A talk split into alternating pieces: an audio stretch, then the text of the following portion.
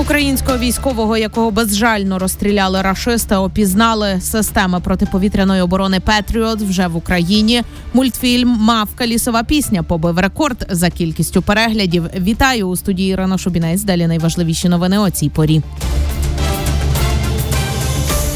Він помер за Україну. Розстріляний росіянами український воїн Тимофій Шадура. Він воював у складі Житомирської 30-ї окремої механізованої бригади імені князя Костянтина Острозького. Про це повідомили у соціальних мережах частини. Зараз тіло воїна залишається на окупованій території. Офіційно підтвердити його особу зможуть після відповідних експертиз. Далі представник офісу президента Олег Гавриш. Це воєнний злочин, це порушення Женевської конвенції, і це всі люди, які розстрілювали цю людину. Вони всі повинні бути засуджені. Служби займаються з'ясуванням особистості і тим, хто власне розстрілював, і всі вони будуть покарані як мінімум українським правосуддям. Зеленський пообіцяв покарати Росію за цей та кожний інший воєнний злочин. Водночас в МЗС закликали міжнародний кримінальний суд розслідувати вбивство. Акценти.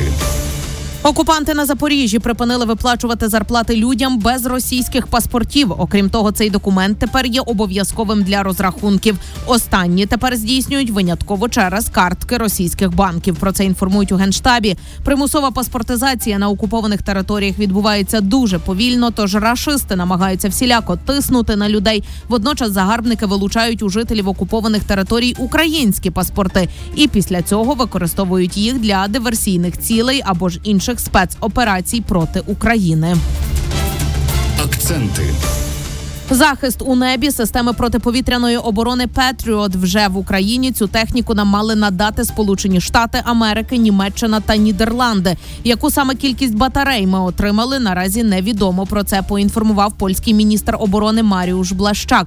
Системи Петріот допоможуть захистити українське небо та суттєво посилити можливості української ППО, адже техніка може збивати літаки, гелікоптери, крилаті ракети та безпілотники. Ба більше остання версія комплексу Петріот Петріот може знищувати балістичні ракети. Нагадаю, декілька хвилин тому на Львівщині вдруге за день лунала повітряна тривога. У небо Білорусі підняли винищувач. Міг він носій гіперзвукової ракети кинджал, яку збити наша ППО не може.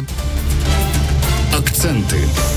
Непідтверджені звинувачення ДБР безпідставно оголосили про підозру керівнику Держгеокадастру Львівщини Андрію Кавецькому. Звинувачують його в оборудках із земельними ділянками. Сім років триває розслідування у цій справі. Декілька разів його закривали різні прокурори, але щоразу поновлювали розгляд справи. За цей час працівники Держбюро розслідувань не опитали жодного свідка.